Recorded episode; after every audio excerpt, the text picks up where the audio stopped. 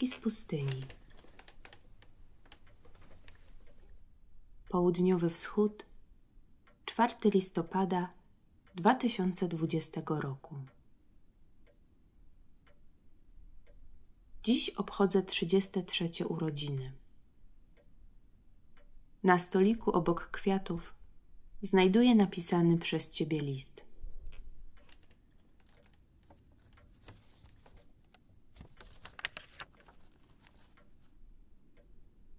Najmilsza żono, zaślubiona mi przez Boga, aby na Tobie spełniało się moje powołanie do miłości, na podobieństwo wewnętrznego życia Trójcy Świętej. W Tobie mieszczą się wszystkie cudowności, jakich doświadczam pośród nieustannego i cudownego przemijania tego świata. Dzięki Twojej miłości obecności i mądrości, jestem człowiekiem szczęśliwym, który może jednocześnie dźwigać swój krzyż, jak pisze Simone Weil. Bo powtarzam za Kocheletem, zobaczyłem też, że z ręki Boga to pochodzi. Każdy Twój ciepły dotyk i spojrzenie, milczenie, gdy czytamy książki, pieczemy szarlotkę albo krzątamy się nic do siebie nie mówiąc – gdy zasypiamy i budzimy się, gdy się modlimy, jedziemy samochodem albo spacerujemy, gdy skaczesz z radości po łóżku albo nucisz pod nosem melodię. Każda ta chwila naznaczona jest w swoim rdzeniu przeczuciem nieuniknionej straty, która tym mocniej zarysowuje charakter daru. Lub odwrotnie – aby wszystko to mogło być przyjęte jako dar, musi być zawierzone Bogu do tego stopnia, że nie do oddzielenia jest wpisany w to pierwiastek straty. Dlatego tyle ostatnio we mnie myśli o naszej śmierci. Modlę się do Boga, abyśmy umarli razem, jeśli taka jest Jego wola. Myślę jednak o tym, jak sprawy mają się na tym świecie. Jest we mnie zgoda na przemijanie, bo Bóg dał nam łaskę wiary i tak ściśle nas ze sobą związał, że nie umiem sobie wyobrazić mocy, które mogłyby wydrzeć z mojego serca skarb, jakim jesteś Ty. Chciałbym, aby i w Tobie była taka miłość, która jest całkowitą wolnością, która już jest spełniona na tym świecie która już tylko cierpliwie oczekuje życia wiecznego. Może dziwnie to zabrzmi, ale jestem gotów oddać Cię Bogu, tak jak Abraham gotów był oddać Izaaka. Wiem, że nie należysz do mnie, a zarazem wiem, że nie ma silniejszej więzi pośród ludźmi niż małżeństwo. Bóg tak bardzo mnie obdarował Tobą, że przyjmowanie tego szczęścia jest w jakimś sensie bezradne i onieśmielające. Równocześnie chcę więcej, ale też wiem, że już daleko ponad miarę dusza moja pije ze źródła łaski. Dlatego codziennie za każdą drobinę Ciebie dziękuję, bo codziennie dopełniasz moją radość duszy do nowej, coraz większej miary. Nie traktuję cię jak swojej własności. W tym sensie nie jesteś moją żoną, ale daną mi przez Boga, zaślubioną mi w Bogu.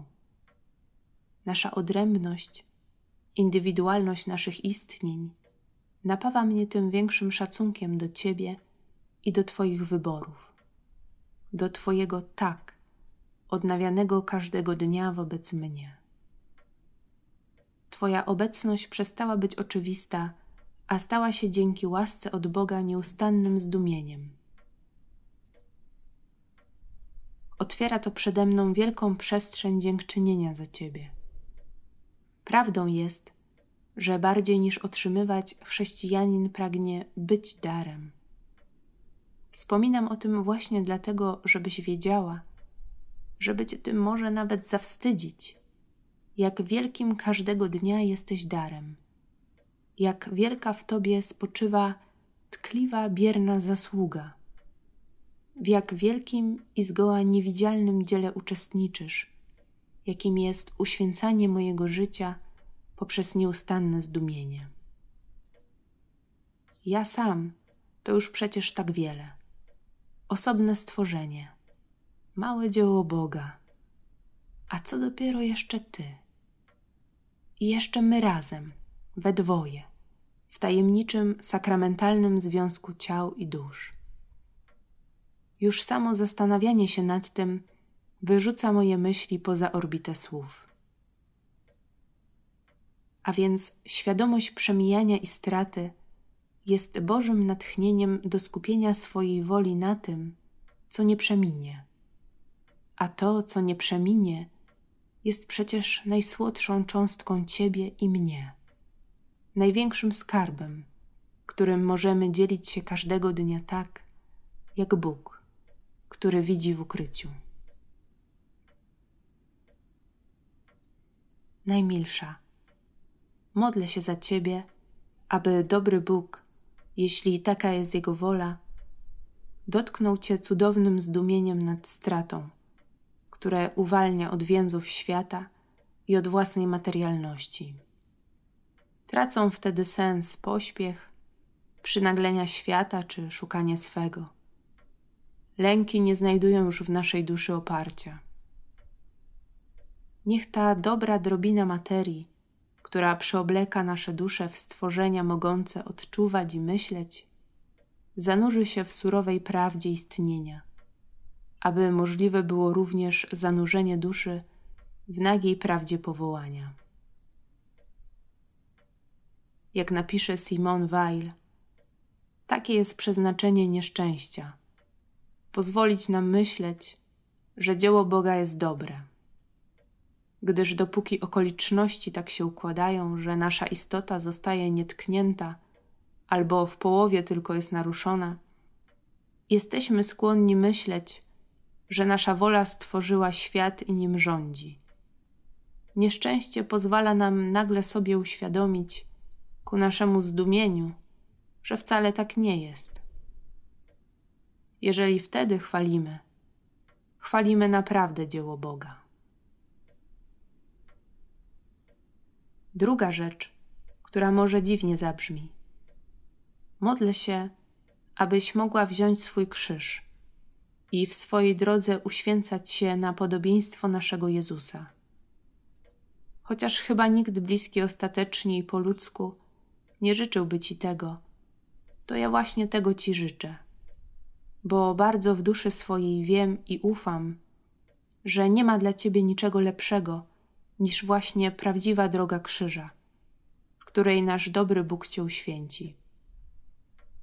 Bo zarazem, chociaż lękam się tego życzyć, to mam jednak w sobie jakąś paradoksalną pewność, dzięki tym niewielu, ale już tak słodkim i realnym doświadczeniom miłości Boga, że to powołanie jest największe i najcięższe, ale też i najwięcej w nim od Boga miłości dla duszy. Ostatecznie to, czego chciałbym Ci życzyć, to jest moja całkowita utrata Ciebie dla miłości Boga Wszechmogącego. Czy w takiej utracie jest w ogóle cokolwiek z utraty, kochana? Zarówno Ty, jak i ja znamy już tę miłość Boga i już nic nie oderwie nas od niej, bo nie ma takich krzywd i cierpień na tym świecie – wobec których miłość w Bogu nie byłaby większa, jak pojednanie, które jest głębsze niż podział. A przecież jesteśmy w samym ciele miłości, w jej wewnętrznym życiu, związani sakramentem. Jest ona dla mnie dzięki tym niewielu nawet łaskom od Boga tak solidną obietnicą, tak pewną przystanią, tak wartościowym skarbem. Spełnienia się tej miłości na Tobie pragnę dla Ciebie najbardziej. Najmilsza, niech wypełni się na Tobie wola Boża w swoim czasie i swojej mierze. Czekając na to, nie śpiesz się ku niczemu, bo trwamy tylko w teraźniejszości.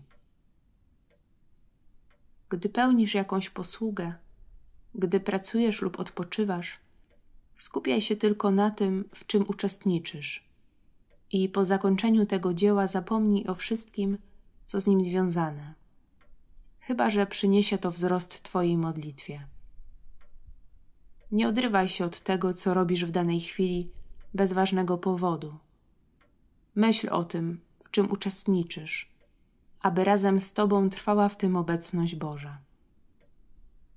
Uczestnicz w rzeczach światowych w takiej mierze, w jakiej sobie z góry wyznaczysz, i bądź w tym uczciwa.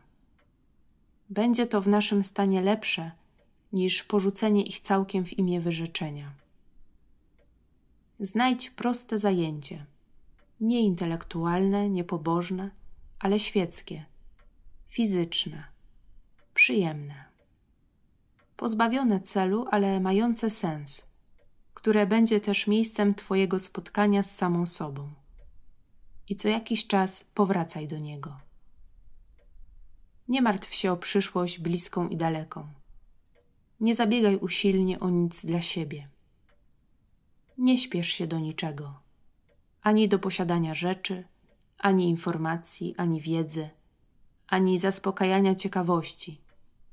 Za to hojnie i cierpliwie oddawaj swoją teraźniejszość, bo nie ma nic lepszego niż pełnić to, do czego jesteśmy powołani w danej chwili. Teraźniejszość zawsze przedstawia się jako przestrzeń do ofiarowania siebie w darze komuś lub czemuś. Jest to na pewno lepsze niż pełnienie tego, co chcielibyśmy sami z siebie. W przypadku tych rzeczy, jeżeli taka będzie wola Boga, to stanie się to naszą teraźniejszością w swoim czasie i wówczas to rozpoznamy i będziemy w tym uczestniczyć z radością i pokojem w duszy. Wiesz już o tym dobrze, że wszystko, o co z czystego serca poprosisz Boga, zostanie Ci w darze dane. Twój mąż.